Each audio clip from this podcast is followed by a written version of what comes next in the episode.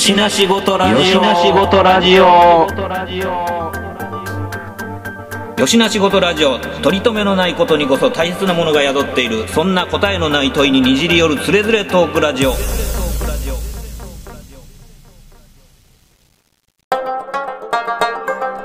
しの仕事ラジオやってよしの仕事ラジオ？知らんはい、そういうことで始まりました。よしなしごとラジオでございます。はいお相手はトミーと、うっちーです。そしてゲストの、はい、スエちゃんです。よろはい、えー今回はね、あのーまあ、ほぼほぼレギュラーで、レギュラーえーとお便りをいただいてい いただる、けるっていうのは嬉しい限りでございますね、これね。あの、しげやんさんの、あの、メールを、はい。えーご紹介して、はいえーそれらについてちょっと語らってみようかはいと。いうことで、お便り会でございます。理解。はい、始めましょはい。じゃあ、えっ、と、まず最初のメールから紹介します。ウッチーさん、トミーさん、いつも楽しく聞かせていただいておりまう。す。はい。えー富野義行の世界展のアフタートーク、展覧会に行きたかったのに行けなかったので、えー悔しく聞いております。はいその中でお話しされていたことの関連について、はい。えーラセーヌの星についてですね。はい。見ましたね。えーラセーヌの星は確か富野は途中でリリーフとして登板したのではなかったかと思います。はい。美少女が戦うアニメ漫画としては多分走りとしてリボンの騎士とベルサイユのバラがあり、えー両方とも断層の霊人でしたがさすがに3匹目の土壌はいないだろうとそれを外したら美少女と戦うをキーワードだけ残ったのではないかと思われますと。ああなるほど富野自身、えー後年に美少女がバズーカ持って走り回っているアニメばっかり作っていてはダメだと発電しておりこれは何？あ明らかにプロジェクト A 子を批判しているのですがって括弧してあるんですね。プロジェクト A 子ね。なんかあったような気がする。えーお子様ランチ的に欲しいものだけ載せている料理ではダメだという意味合いでしょうか？はい。後に安易なミリタリズムと美少女ものが、えー蘇生乱造されていく様相に対して予言的なことを言っています。まあ、まさにそんな時代ですね。うん、ね、えー先に世界観から物語を作っていく富野らしい発言ですね。うん、富野自身も水着のお姉ちゃんは好きだし、バイクも好きだけど、アメリカの雑誌やグラビアである水着のお姉ちゃんがバイクに乗っているグラビアは特段みたいとは思わないと言っていました。うん、なるほなるほど。うん、ね、あの、ラセーヌの星の話してましたよね。だから、これが、えー戦う少女の走り、ひな形になってんではないかみたいな話もしてましたけど、はいうんね、このシゲヤンさんが言うには、まあ、その、ね、リボンの騎士とかベルサイユのバラ、これはまあ、断層の霊人ということでしたがは、いということですね。うん、まあ、なるほど、そういう系譜があったんやな、みたいな。うん、なんかこれも、だからその、ね、あの前にも語っていたように、あの宝塚の演目になってもええんじゃないかぐらいのど。ね、そうですよ。演目になってもいい話なんですけどね。今、今やったら流行るっていうかね。うん。まあ、なんかミュージカルであったのはあったっていう過去がね、一回どうもあったみたいですけど。うん。そうなんですね。全然知らなかったけど。だから自分で言っておきながら、その後気になってネットを探してたら、ラセーヌいっぱい落ちてるんですよね。あ、そうなんや落ち。てるんですよ。で、ついつい見てしまって、何話ぐらいまで見たかな。なんか前半と後半で大きくこう分かれてて、落ちてるのが。で、7話ぐらいまで出てきたけど、見たけど、うん5話までラセーヌの星は出てこないっていう、あ、そんなんやったっけ？多分ですよ。ええそうそう。で、何よりかにより、やっぱり、あの、もう当時からやっぱその、音とリズムにうるさかったんやろな、自分は。なんかそればっかりが、こう、ま、べ巡ってて、で、オープニング聞いて、あ、こんなんやったわ、細かいとこみたいなんとか、あと、エンディングもですね、エンディングも、あ、こんなんやったわ、みたいな感じで思い出しながら、記憶をこう、辿るっていうような見方してました。で、まあ、うん。5話までは、あのーその、ラセーヌが生まれるまでの特訓とかす人と出会ってってどうやってなっていくのみたいな話なんですあ、そうなんや。よ。ご案の手を役出てくるんですよ。うーん。で、まあまあ、あの、中身も僕全部見てないから、あの、また時間かけてゆっくり見ようかなとは思ってるんですけど、あの、うん。なんかやっぱ改めてこれぐらいの大人になってから分かることもたくさんあるから、マリー・アントワネットの描かれ方とか、まあそういうのもあったりするんで、なんかちょっとこう気になる、あ、昔そうや、なんか分からんけど見てたな、みたいな人は、あの、どうぞ落ちてますんで、見てみてくださいっていう感じ。なるほどうね。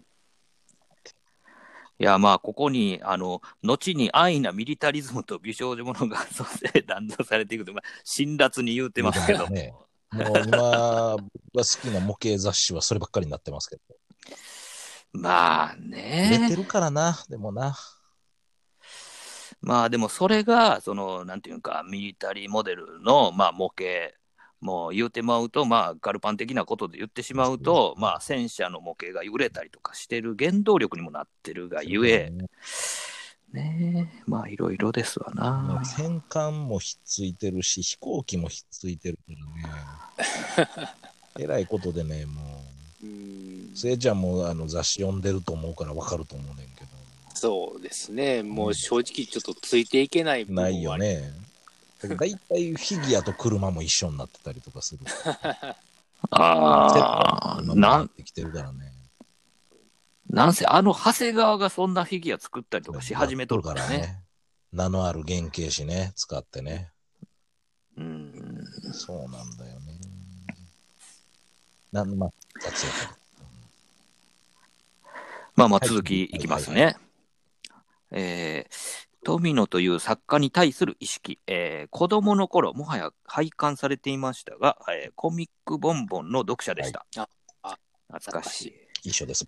ボンボンは、えープラモ京志郎を連載してしていたこともあり、えー作例紹介もカラーグラビアで喝采されて、当時のガンプラブームを牽引していた雑誌でしたが、当時のロボットアニメの漫画喝采もしており、えー月刊誌などなので、えー毎週放送のアニメ通りには漫画のストーリーを進められなかったためか、テレビのテレビと筋が違うものが多々。掲載されていました。ありました、ありました。えーそこで漫画の執筆者とアニメ監督の作家性の違いみたいなものを子供の 心に感じていました。すごいな、しげやん。いや、あったよね、なんかもうて、ここんな話なかったやろみたいな。そうそう。で、もうなんか、言ったら、え、ここはもう見たし、みたいになってるから、うんテレビで見たしって、今更描くなよ、みたいな、もうやっぱこう、刷り込まれていくから、結局、もうそこだけ読まなくなる。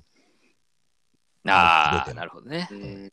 でも多分、しげやんとか今、トミー言ってたように、あったよねっていうぐらい覚えてるわけやんか、ちょっと、その、なんやこのストーリーみたいなのぶち込んできてるってことでしょ。いや、なんかさ、もうその、キャラが全然違うやんみたいなのとか。絵も絵もちゃうしな。うん絵もちゃうかったわ。だってあっねたとボトムズとかあったもん、確か。ねえ。えっ、と、続き、えー似た例として、えー仮面ライダーのテレビと石ノ森の原作や、うん。デビルマンのテレビと長井豪の原作。のさ、まあ、これはもうね、全然別物やからね。ね、後先で言うたら、そうですね。ボンボンは、ボンボンは、でも僕、本当に創刊号から買ってた人やから、創刊号から何年、5年ぐらい買ったんちゃうかな。二つ下の弟がいたんで、えー中学生になって思春期入っても、まだだ買ってた。ああ、捨てれずにだいぶ持ってたりとかして、あの分厚いの。棚埋まるようになるぐらい。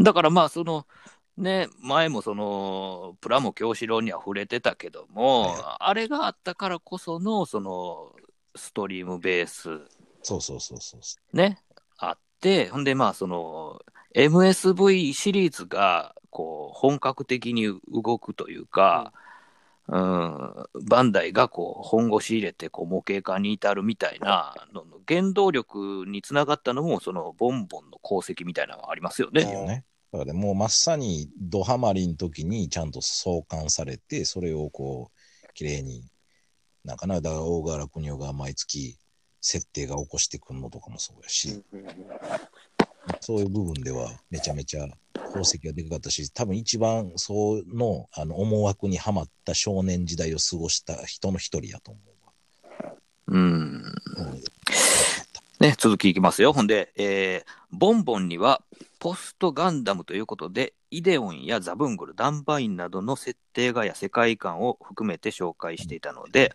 新しい富野のアニメがまた春からあるぞと子供心に期待を感じて迎えていました。同じようにダグラムも紹介されていたので、この頃から富野と高橋良介は意識して見ていました。なるほど。かっこだからダメな大人になっているんだと思いますってなってるけど。そそれはまあ分からへこんけど。の年から、この年から、その富野と高橋良介を、こう、まあ、別々の作家やって意識して見てるっていうのは、まあ、確かにダメな大人の始まりかもしれ まあ、うん、分け隔てれるってことやもんな。ん。ねえ、あの、ねまあ、そんなんもう、なんか、みんなもないでしょ、そんな、ね全部一緒のもんやと思ってたもん。うん。全部大河原邦夫がやってると思ってた。何もかも。ねえ。えー続いて、えー富野の設定画について、うんえー当時、徳間書店からロマンアルバムというのが発刊されていました。はいはいそこにはデザートタイプザクや、うんクフ飛行試験タイプ、プロトタイプドムなど、いわば未発表のデザイン画が多数掲載されていました。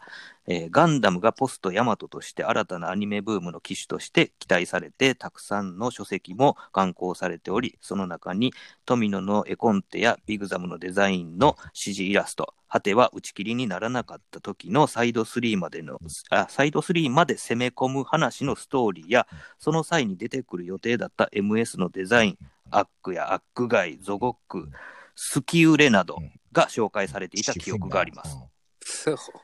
そんなんまで紹介されてたんやね。さすがにこの間の展覧会は好き売れはなかったけどな。うんうん。すごいな。そうなんか。ロマン、ロマンアルバムがすごいってことか。そうやね。その情報量がすごいね。相当なことやね。うんうん。うんえーこういう裏設定みたいなものを公開して商売をするようになったことが映像には出てきてないけど製造されていた MS ということで後の MSV の商品展開になっていったんでしょうね。なるほどな。うん。もうそれはあれやね。あのなんていうんかもうあの収録はしてたけどほかしてたトラックから復活させてうんビートルズの曲が再びみたいな話やね。そうやね。そうやね。あのう、んリマスタリングしてそう。やつやね。幻のあの曲が、みたいな、なんか、新しくリリースみたいな、マジかよみたいな。な。えっと、ミュージシャン好きなマニアックなのと、まあ、そのアニメのんとはちょっとまあ違うとは思うけど、でも言ったら、本当に富野とかガンダム世界好きな人から言うたら、心理的には結構なんか同じで、うわ、それ出す？みたいな。うん聞いてたことあるやつやけど、みたいな、うん。いう感覚なんやろな。ねそれ許されるデザインとそうじゃないの？めっちゃ差ありすぎるんやけど、えまあ、かなりラフなやつとかも無理くりもう出そうかみたいな。だから音大が、音大が虎屋の羊羹でどれぐらいまで再現性トラヤの？羊羹食べ過ぎやろ。糖尿、糖尿でカマロ運転してるっていう。うん、まあまあ、なんか、うん、あと、あとね、その技術というかそういうとこだけからこう設定を起こしてる、その MSV、あの再現と MSVR っていうのがあるんやけど、うん。うんなんか、やばいデザインもあったよ、いっぱい。これ、これ出す公式で、みたいな。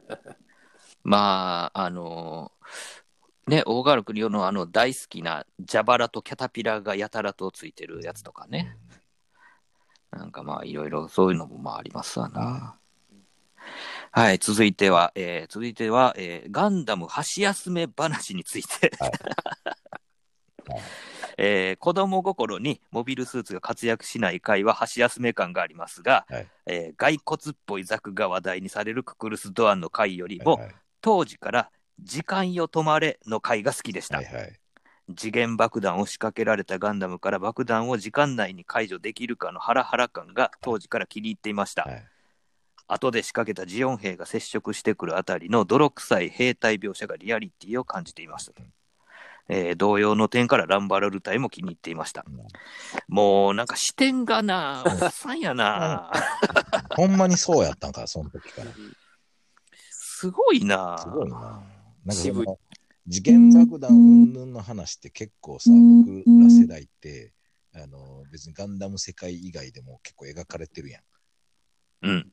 もうあとちょっとでタイマーがあって赤切るか青切るかみたいな ベタなやつっていうのを。まあまあね。あと、あの、なんかその、ジャブローでその赤花部隊が仕掛けたやつをねそう、あそうそうの、カツレツキッカーの大活躍で、みたいな鳥の。時も、まあその爆弾話ですようね。んでも確かにでもそういうふうに言われれば、なんか同じような手法で描かれてる、もちろんそれは刑事ドラマであったりも、そういうね、実写のドラマでも次元爆弾ってもうよく使われた話なんやけど、なんかどれ見てもい同じ心理でドキドキしするよね。まああれはまあ何度やられてもドキドキしますね。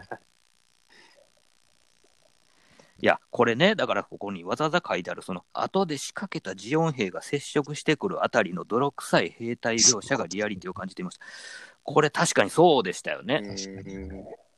あの、なんていうか、ちょっとグレン隊っぽいあのうんね、やつらが仕掛けた、まあ、白兵というか、まあ、そういうこう作戦やったんやけど、うんそれで、なんかこう、あの根性のあるガンダムのパイロット見てみようぜっつって、うん接触してくるんですよね、民間人を装って。そうそうそうで、お互いちょっと分かってるんですよね、うんあいつらやでっ。て。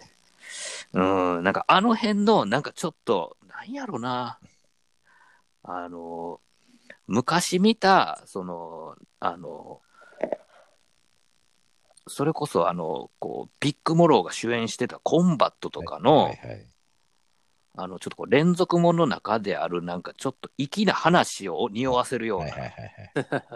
ちょっと粋なやつね。うんちょっと粋なやつちょいちょい挟まってくるでしょなんか、はいはい確かに。ね、ああいうのをホーストさせるもんが確かにあった話ですよね、この、はいえー時間よ止まれはほね。んまの意味の箸休めはそうかもしれん。あーでも、かっこええ話ですよね、まあそう考えると。に今、今、ちゃんとそうやって咀嚼したらそうやな。うんじゃあ、まあ続いていきます。えーヤマトメカニックコレクションからガンプラへの系譜について、はいはい。えーこちらの話は同世代として非常に共感できました。はい。小学生1、2年の頃にはメカニックコレクションを作っていましたが、忘れもしないのがデスラー戦闘空母と三段空母。はい戦闘空母は甲板上の砲塔が接着剤をつけてから手短に貼り付けできず、仕方がないので甲板一面に接着剤を塗って各砲塔を配置してくっつけるという荒技をしたのですが、結果として砲塔が接着できたものの甲板が接着剤で若干白く濁って分厚くなるというありさまになりました。三段空母は子供の手先では三段部分のそれぞれの柱の接着が難しく、本体にはめ込むときに崩れてしまい、3, 三枚の甲板が1枚重ねになった空母になってしまった。悲しい思い出があります。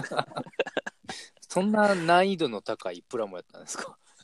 あのね、確か三段空母はね、なんかその三段を、なんかその本体で挟み込みながら、でも間に支柱が入るっていう、なんか結構難易度の高い すご感いな。ったような気がするな、確かに。金型の限界があったんかもしれん。あうーんえーその後、学年が進むと700円から1500円くらいのもう少し大きいヤマトのシリーズに手を出しました。出てくるこちらは、砲台が回転し、方針が上下する、えー若干稼働するものでした。うんその後に、えーガンダムに進み、ポージングさせられることや塗装の楽しみを覚えていったように記憶していますー。う。ん。ああ、確かにな、なんか、その、この接着剤を甲板中に塗りたくってから、えー、砲塔をこうペチョペチョ貼っていくというね、このですら戦闘空母。うんうんうん戦闘空母っつったらあれですよね、あの甲板がこうぐるりと。ひっくり返ったら、あの飛行甲板になり、ひっくり返ると中からこう砲台が出てくるという、じゃあ船の中は何詰まっとんねんみたいな、えー 謎ギミックの、まあ、でもまあ、あれ好きやったな。すごいな。なんか、だからデザイン的にでも三段空母とか、ピシャンとこう、買っちゃうって、僕だから買ってないし、ああ。まあ、忘れてるもんもいっぱいあるけども、だいたい買ったやつとかって、なんとなく記憶の断片に、その、なんだろう、ランナー割とまではいけんど、パーツ割とかはそんな風に覚えてるよね。作ったもんは。う。うんん。戦闘空母は作ったんよね。で、まあ、だから今みたいにその流し込み系の接着剤がなかったから、ああの、なんていうかな、特にあのガミラス系の砲塔って半球系、お椀を伏せたみたいな感じやつが多かったから、つまみにくかったりとかうん、なんかあったんかもしれんね実。際、気流みたいなパーツも容器あったもんな、なんかな。うん。なるほど。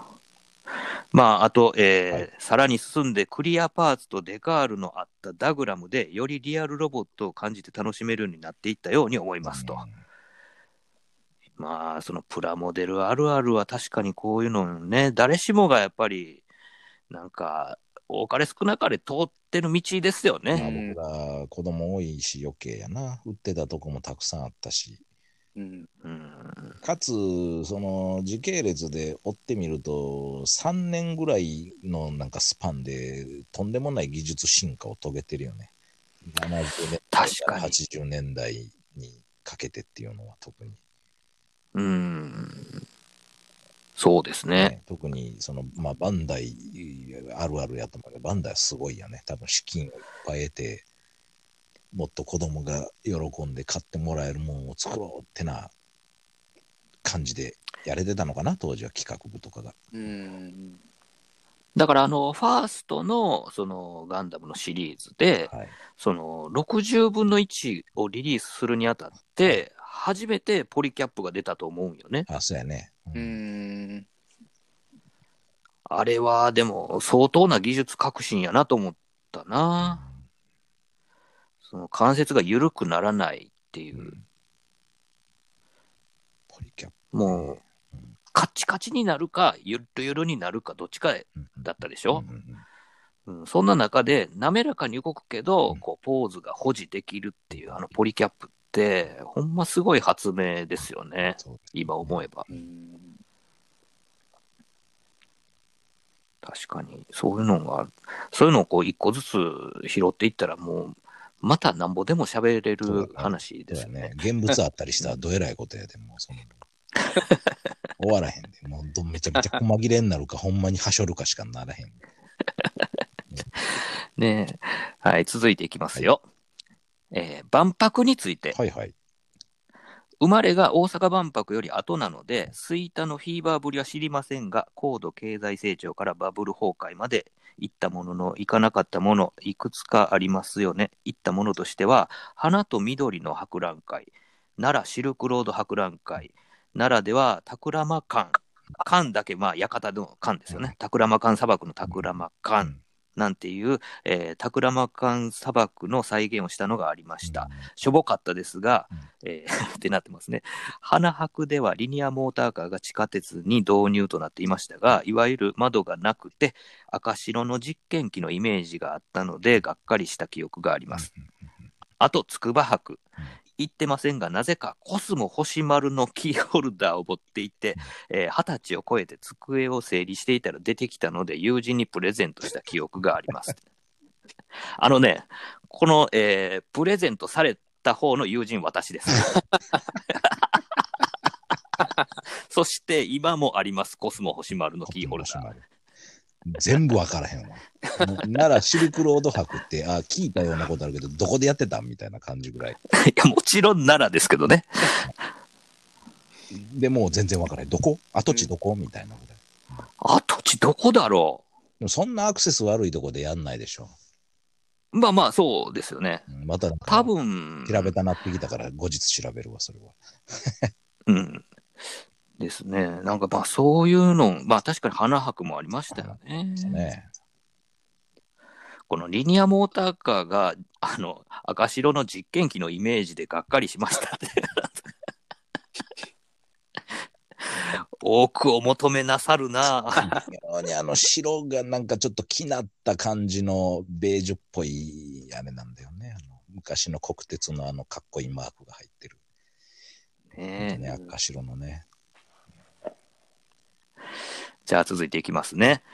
えー進化するハードウェアについて、えー現在の40、50代は最も身の回りでいろいろなハードが変わっていたのを体験した世代だと思い、DAT の話は楽しく拝聴しました。はい。テレビがブラウン管から液晶へというのを筆頭に、ビデオのベータ、VHS 戦争 VHS 戦争、はいレコードから CD なんてのもありますが、えー個人的に思い入れがあるのは LD です。はいはい。あちょうど大学生自分だったので LD で映画なんかを買っていたんですが、はいあっという間に時代は DVD、うんうんうん。今やブルーレイと変わっていきました。うちではたくさん買った LD があるので、ハードはまだ元気に使えます。またシングル CD というのもこの世代にしか通じませんよね。出始めの頃にはアダプターなんかをつけてでないとかけれない CD プレイヤーなんかもありました。はいというのも今は昔というお話ですねとあります。いやー、抑えとるな。ここもね、多分ね、もうなんか、これはもうシゲアン、また後のこういう形でゲストで語らってっていう風な具合になるかな。なんかもう、言い出したらきりないやん、今度ってさ、メモ。まあそうですね。まあもうこれはもう直接本人から伺いましょう。8センチ CD の、8センチ CD の回だけでもう3本ぐらいいけそうな気配あるしな。え、スエちゃんは8センチ CD は知っとるの？あ知ってます、知ってます。あの、細長いやつですよね。そうそうそうそう。ですね。はい、もう何ば何個か持ってましたからね、僕も。ああ、そうなんや。はい。DAT の話はわかるの？DAT はちょっとあれですね。でもリ、レーザーディスクはわかりますよ。だから、ああ、そうか。DAT とかは思ったほど一般的っていうか一般の人に普及っていうとこまでは実は行ってなくて音吉、ですよね。音吉がやっぱ好きな素材やったと思うんで、あの、とか、まあ、あのアマチュアを含めてのミュージシャンとかが、そうそうそうそうそう。ああ、じゃあ、そうだね。ちょっと僕はその辺、全然縁がないですね。うんつもちろんだからそこまで行ってないと思うわ。ですね。だって被るように MD があったんやもん、その時は。ああ、なるほど。うん。うん。ねこの間 MD 話しましたけど。しましたね。それ、それだけでもまたもう、多分それはみんな参戦できると思うけど。うんあまあでも、ないからな、MD はな。うん。ね。まあまあ、メールの方はね、以上になってます。まあ、しげやんさん、まあ、いつも以上にまたこの濃密な、そうですね。何かこう、あの、また次の展開のきっかけ与えてくれてるような超優等生 いや、もうほんまありがたいことですねで。すね。話題にこない。ねこっち我々がちょっと弱いところもちゃんと保管していただいてそう。ですね。それは助かりますね。ねということで、まあ、ねあのもちろんもうなんか、あのしげやんさんにはもう大々感謝なんですけれども、まあ、あの他の人からもメールを大募集しております。はい。はい。というわけで、あまあ、今回は、まあ、あのこんな感じで、もう、今回は、まあ、しげやん会です。あの、お便り会というか、しげやん会です。多分、あの、ね聞いてるみんなでちょっとハマってる人がもしいたとしたら、シゲヤン興味出てきたんちゃうか もう、もはや、しげやん番組やらへんのかみたいな感じだ。構成作家ちゃうかみたいなぐらいの勢いになってきてるから、ほんまはシゲヤンちゃうみたいな。なってきてるんかも。僕でも会ったことないですからね。ね、もう、なんやろう、こう、ダウンタウンに、で言うたら、こう、高須的なそうそうそうそう。存在そうそうそう。何人目のビートルズみたいなね。ですよね。そういうノリです。いや、まあ、もうほんまにありがありがたいことです。またそういう会ができれば、はい、やりましょはい。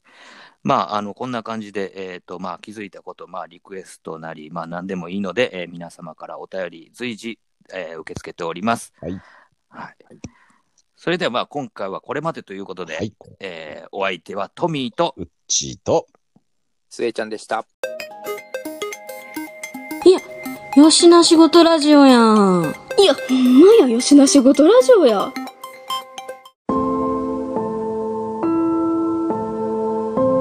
吉な仕事ラジオではお便りを募集しております。メールアドレスは4474510アットマーク Gmail.com 数字で4474510アットマーク Gmail.com まで。